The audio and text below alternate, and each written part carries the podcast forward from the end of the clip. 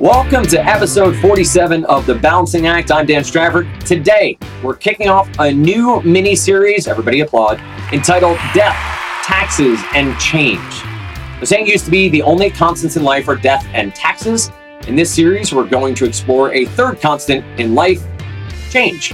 Now, Andy, before we get to change, I'd love to hear what's changed in your life. What's new? How are you doing?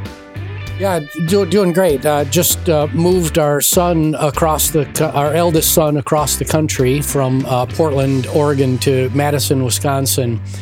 And uh, so I was in a, I was in a twenty foot U-Haul bouncing, basically bouncing across the countryside for, uh, for three full days. And I got to see two states that I'd never been to, uh, which were the states of Idaho and Montana. and Montana. So there you go. Uh, it's very, very beautiful uh, countryside. And if you get the chance to uh, to, to go there, uh, and right now, you, our listeners are going to listen to this later later in the summer, but the Yellowstone River yes, yes, uh, yep. is is flooding like right now. And, and we drove over that river several times, and wow. It is an angry river, let me tell you. Yeah, you've seen Yellowstone pretty much shut down completely to any tourism and, and any visitors, and feel yeah. for the people out there. I will say I've never been to Idaho and Montana. I've been to about thirty-two states, I think.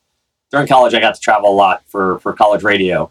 Uh, but let's dive in. I, I love the topic, um, change management, the idea of change in business, but also, again, I always harken back to life and the change that happens every day. Right? It, uh, life is a series of changing circumstances uh, as we go. Um, we've talked across this show about concepts like ego, critical thinking, new attitudes towards work, the reskilling revolution, and, and a ton others. Why is the topic of change important, and why talk about it now? Well, you know, we're coming out of the of the pandemic. It's very clear that uh, a lot of leaders are asking people to come back into an office environment. Uh, we're doing some backsliding, I believe, into some old or legacy uh, ways of thinking about work. Uh, so we're we're just and, and we've had the the quote unquote great re, the great resignation, or what some people call the great reset. So we're we're thinking about work very differently. We're thinking about the the, the relationship between home life and work life differently, and there's just tons of change going on all around us. Uh, pull the. Uh, political change, environmental change, uh, and it's, it's very rapid. Uh, so we, you know, it, in this moment in time, I think it's really important that we double down and we and we have open, honest conversations about what change is and what it means to us and how we navigate through it. So, in your first book, you introduced us to the concept of entropy in business. And if you need to go and listen to that episode, you can pause this one here and, and go back and listen and read the book and do all those things. But what's the relationship here between entropy and change? How do those two coincide?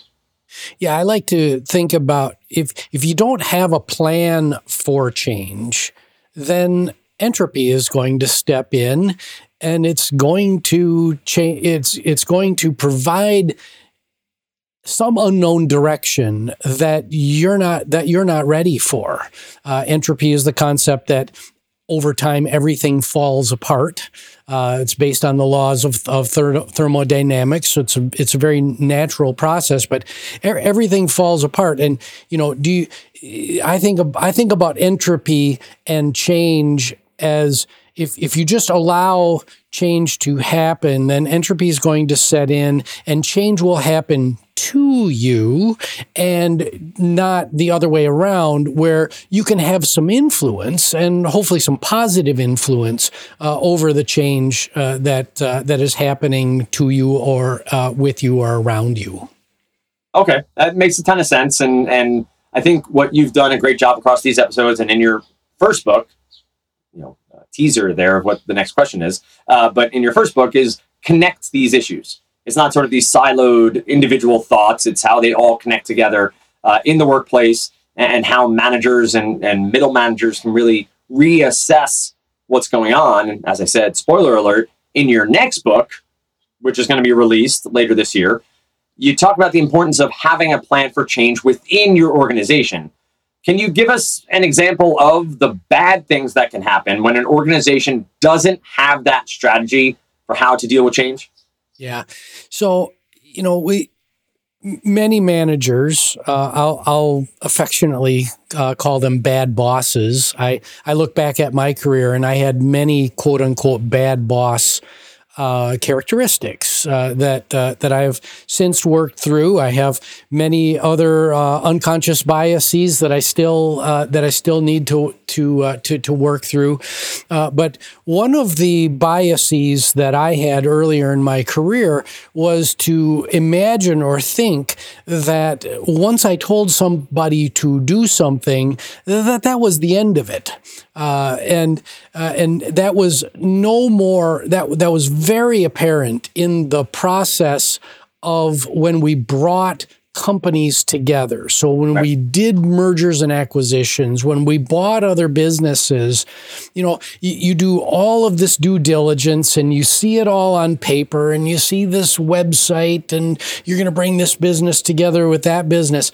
And it's really, it, it, it might, it might seem like a kind of a duh, why didn't you think of that moment uh, for some when I say this, but a lot of times you really don't think about the people that right. make up those businesses. You get lost in the numbers, you get lost in the diligence, you get lost in the process. And it's, and it is really hard, is really easy, I should say, to uh, imagine that humans are coin operated machines and you just, you put them together and yeah, they're supposed to work uh, nicely. Uh, I have seen so much corporate value destroyed through mergers and acquisitions uh, yep. that did not contemplate the human component of how teams were supposed to come together, roles and responsibility, goal setting, who does what, and just, and then the time that right. it takes for all of that to get consumed and digested.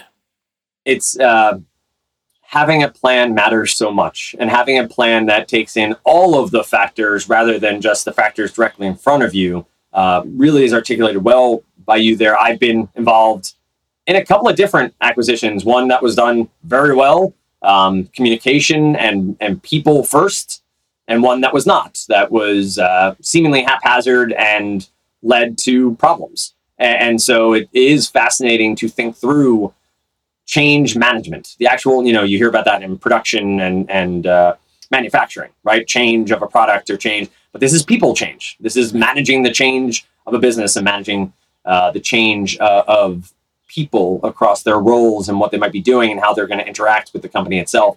You know, before we start, we typically have, uh, you know, some banter. Andy and I catch up. And, you know, this isn't all uh, performance for us here. We like to, to chat. And beforehand, uh, we were talking, you were talking about the concept of modeling change.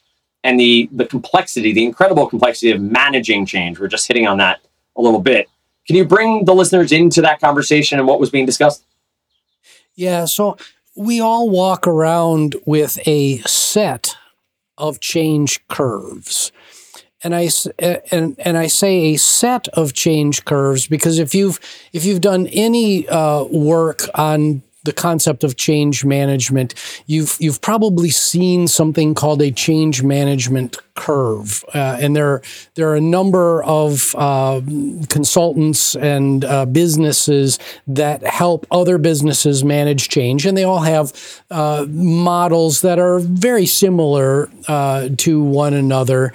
Uh, and, uh, you know, a change management curve uh, takes an individual on the journey from point A, where a, you know there there's a steady state, uh, some steady state at point A, and then a change occurs, and then there's a journey to point B, which uh, is the next steady state at some point in the future. And a change curve typically has a little bump up at the at the front in terms of well-being and uh, and and how the individual feels about the change. There might be a little bit of excitement uh, right. that that happens right out of the gate, so everybody feels a little uh, good about it, and then you start thinking about specifically what does it mean for me, and what does it mean for the work that I do? And typically, uh, change management curve then starts to go down yep. uh, until one reaches what some call the valley of despair. This is where you're like, what does this mean for me? And this this sucks. I, I just I just hate this change, and I'm going to do everything I can to to work against it. Uh, that's wallowing in the valley of despair. And then presumably there is some learning and growth that occurs. Uh, there's some acceptance uh, that that occurs, and the, then the well-being and competency start to increase uh, until you reach that next next steady state. In a perfect world, point A, change occurs. Point B is really, really close to that in right. time, and you move in a straight line up from point A to point B, right? That's the perfect world. That's the humans are coin-operated machines, and they can accept change, no problem. Yep. And then there's the other side of the coin uh, where point A uh, and some change occurs, and then it's just a straight line down over a very long period of time, and you never get out of that valley of despair, and uh, and no growth uh, occurs, and you're actually worse off after the change than when than when you started. So. It's it's really important, the long story short here is it's really important for managers to understand that uh, that change is, uh, that there is a set of these change curves within each individual. Because the other point that I need to make is that Dan Strafford will react differently to one type of change yep. than he will to another type of change. So I don't walk around with a single change management curve. I walk around with multiple change management curves that depend upon the circumstance. Uh, uh, you said the Valley of Despair. It's uh, uh, one of my favorite movies was uh, Princess Bride with the Pit of Despair. uh, if you haven't seen that movie, the Pit of Despair fits in well here to what Andy's talking about. Uh, you know, modeling change, it sounds a lot like the Gartner hype cycle, which is something I love to track as well. Yeah. You know, the rising action, the falling action, then do we come out the other side? Do we plateau again, or do we continue downward and into a world where despair becomes the culture and becomes the way work is done? And that's, no one wants to be in that organization. No one wants to be part of what that is. You know, as you talk about, and as we talked before, reading the, the show notes you put together and trying to figure out this discussion, it, it's it's a huge topic. And, and the magnitude and complexity of change management challenges within organizations seems really daunting. And you know, change within a single team is daunting, right? Within a, a five or ten person team, thinking now, you know, massive companies or, or, or mom and pop shops, what's what's one tool in your toolkit, one bow in your quiver, you know, whatever phrase you want to use, that leaders and managers can use to yield better results during major change events within their org? Yeah. Well, I'm an educator, so it should be uh, no surprise that the one tool that I'll pick here of, of many uh, is that of learning and development, that education that is combined with a plan for uh, the change that is occurring. So you've you've got some big event, and we picked on mergers and acquisitions before. Uh, so let's go back to that. So let's assume you've got a big uh, a big merger that that's occurring. Uh, the the thing that the leaders should be doing is looking at the cadence of Uh, that uh, that transaction and how teams are coming together, and think very, very carefully about the skills that each uh, team uh, possess and the skill gaps that might exist uh, between uh, between teams, and be very purposeful and start plugging those skill gaps right away, because nothing says that you care, Uh, leader care about me, the employee, more than saying, hey, we've thought proactively about the skills that you're going to need to yep. be successful uh, to, to make this transaction work, because you want it to work. We want it to work. You know, we, we're, we're all together, together in this. And education is the thing that's uh, that that is going to uh, to to drive those more positive results. It makes so much sense, and I think it all ties together. You, you talk a lot, and these are my words. You're not what, what Andy said, but you're investing in people. You're investing in the idea of people being what makes up your company, along with your product, along with your. And it it's it seems so simple, right? It seems like such a simple concept. Uh, but doesn't always happen, and is something that can be a learned skill for managers out there of how to be more proactively people first, how to think proactively about change and about how it might influence your employees. What advice do you have for managers and leaders who want to improve their approach to managing change within the organization? Yeah, so we've already talked about education, uh, yep. but so I'm I'm going to use this as an opportunity to uh, talk about some of the other things that that that you've really got to have top of mind. And first and foremost, uh, I think our our, our listening skills. Uh, it is uh, going again going back to the acquisition example. Uh, So much is happening over such a, a constrained period of time that it's really easy to say, well, we got the plan and we're sticking to the plan and we're going to march through the plan, and I'm not going to listen to anything else that that comes in from the side, because frankly, I just don't have the the time. I haven't made the time to to listen to other voices. So you know, you got to make that time and space for listening to how things are going uh, through throughout uh, through throughout that uh, that change uh, that change process, I should say. Uh, the, the the second thing is to just really double down on clarity and consistency of messaging. Uh, if you've listened to any of our work or read any of my work before, you've heard me say that communication, especially for senior leaders, uh, is one of the most important things that they do, but it's also can be one of the most painful yes. things that they do, because you're you know, it, from your voice and and what you're hearing inside your head as the leader, you're saying the same thing over and over and over again. But that's the point. You've got to create that com- that clarity and consistency, because if Dan has got this, if Dan is in the valley of despair of his mm-hmm. particular change curve for that particular event, Dan is not listening to what you're saying. Dan is focused more about what's in it for me. And so you, you have to say things over and over and over again. So double down on clarity and consistency. Going right along with that, point number three is you got to be calm and you have to be patient, because things don't happen instantaneously. Change curves can can drag out uh, for for for long periods of time. And I've got a few more uh, tips in, in my next book here on change, but the one I'll skip to is to, and the, the dramatic pause is personal, uh, purposeful, but remember that everyone is different. Avoid stereotyping groups of of of people.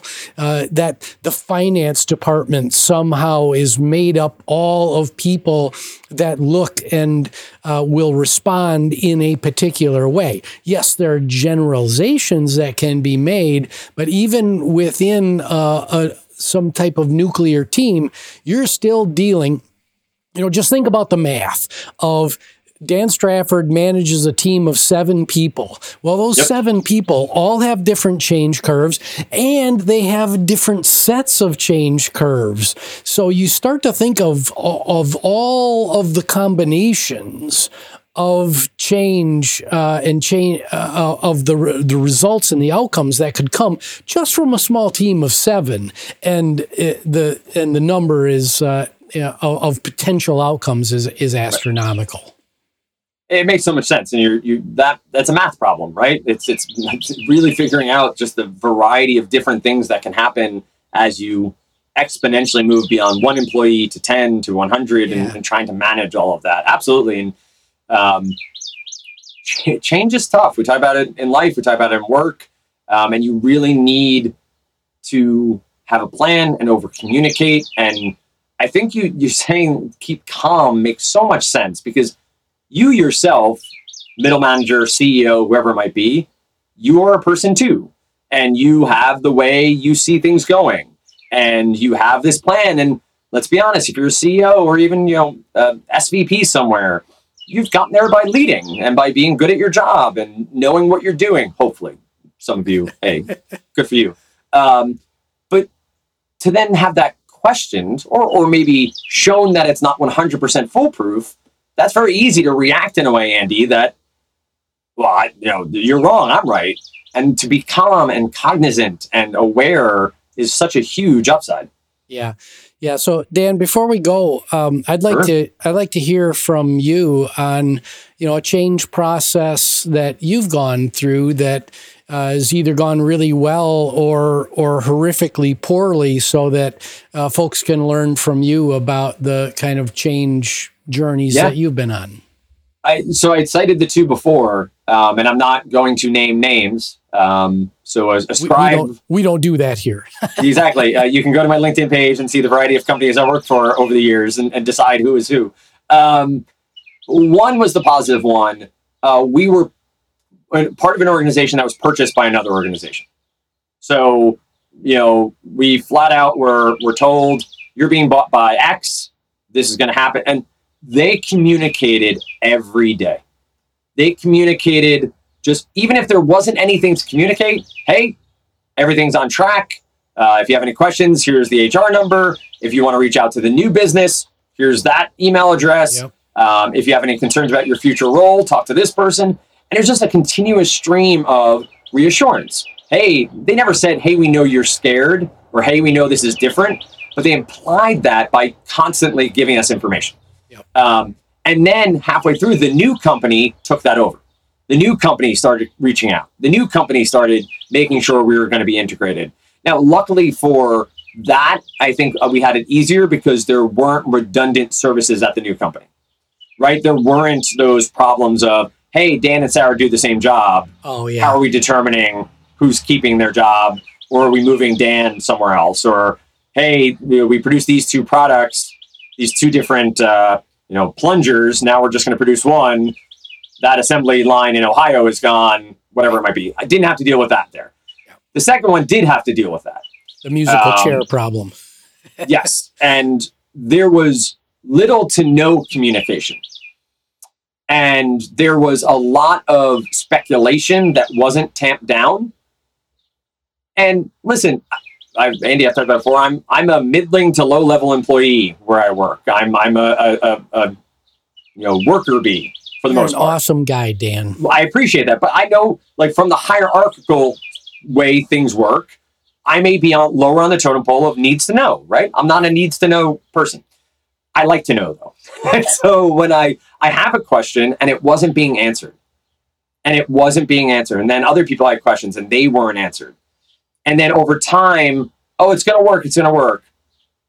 That person, Sally's no longer responding to my emails. Oh, she doesn't work here anymore. What happened right. to Sally? What happened to Joe? Oh, yeah, his his position was eliminated. Whoa, wait, we're eliminating positions? Right. You didn't say anything about eliminate. And it just became this cascading effort of, you feel as an employee, you are now protecting your turf. Yep. You are now cordoning off, like, oh, I need to prove my worth so I don't get eliminated. And that's that's the valley of despair. That's that scary place where rumors get started. And, you know, things change in a bad way where people start turning off to the conversations and they don't listen to the good things that are happening, because the company was still doing good things, but yeah. it did not manage the change in any way, shape or form. And it, it I, I left, I, I said, you know, time, time to leave. Um, and I think everyone's had those experiences in varying degrees. Um, I, I'm a communicator. What I do, uh, that physically my job in, in doing video and audio production, but also in life. And I'm communicating to a fault at this point with my kids. I, I and I always apply this back to my kids. We have personal family stuff happening. I'm going to communicate. I'm going to make sure I'm using language that is appropriate for the audience, much like you were talking about for, you know, billing analysts versus C-suite people. And um, but communication is such a key, and it was so messy at that other place that there was none. It was yeah. just, it was, it was a mess. Yeah. And those are, you can have two beautiful cultures, right? You have beautiful yep. culture A, beautiful culture yep. B, and again, on paper, everything looks great. And you bring them together, and all of a sudden, if there's that lack of, of communication and the lack of clarity, uh, all of a sudden, two beautiful cultures can be a toxic waste dump of, of a culture in yep.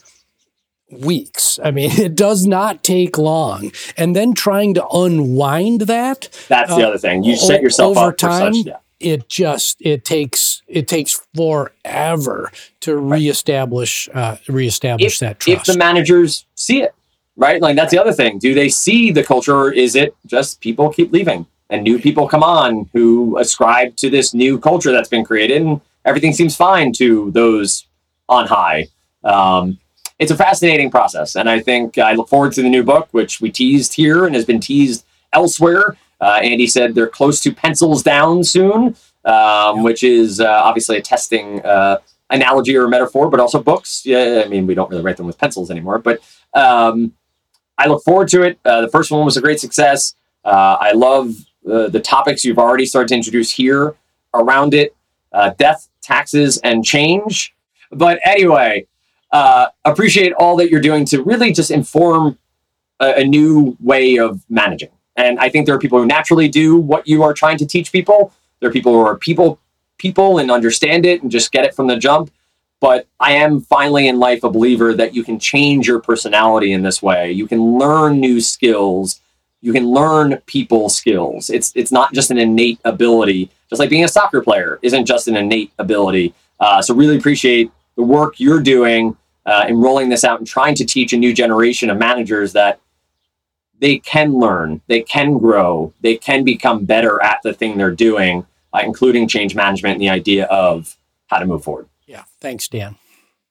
So you can find Andy, of course, andrew tempty dot com. You can find The Balancing Act available uh, across uh, Amazon and all the different places you purchase books, at your local bookstore. Um, I have a great signed copy of it. I don't know if you're going to get that as well. You have to know Andy uh, and find him uh, to get him to sign it. But uh, appreciate everyone listening. Subscribe on Spotify and, and Google Podcasts and, and Apple. Leave comments. If you want to find Andy and ask him a question, LinkedIn is a great spot to find him. He posts his Saturday morning news there uh, every week, as well as other topics and other thoughts and uh, introspections on his career and what he's doing now. So check that out. And uh, I'm sure he'd also be happy to hear about show topics and show ideas and things that you are looking to learn more on as he continues uh, his journey on uh, this new career path. Uh, until next time, you've been listening to The Balancing Act.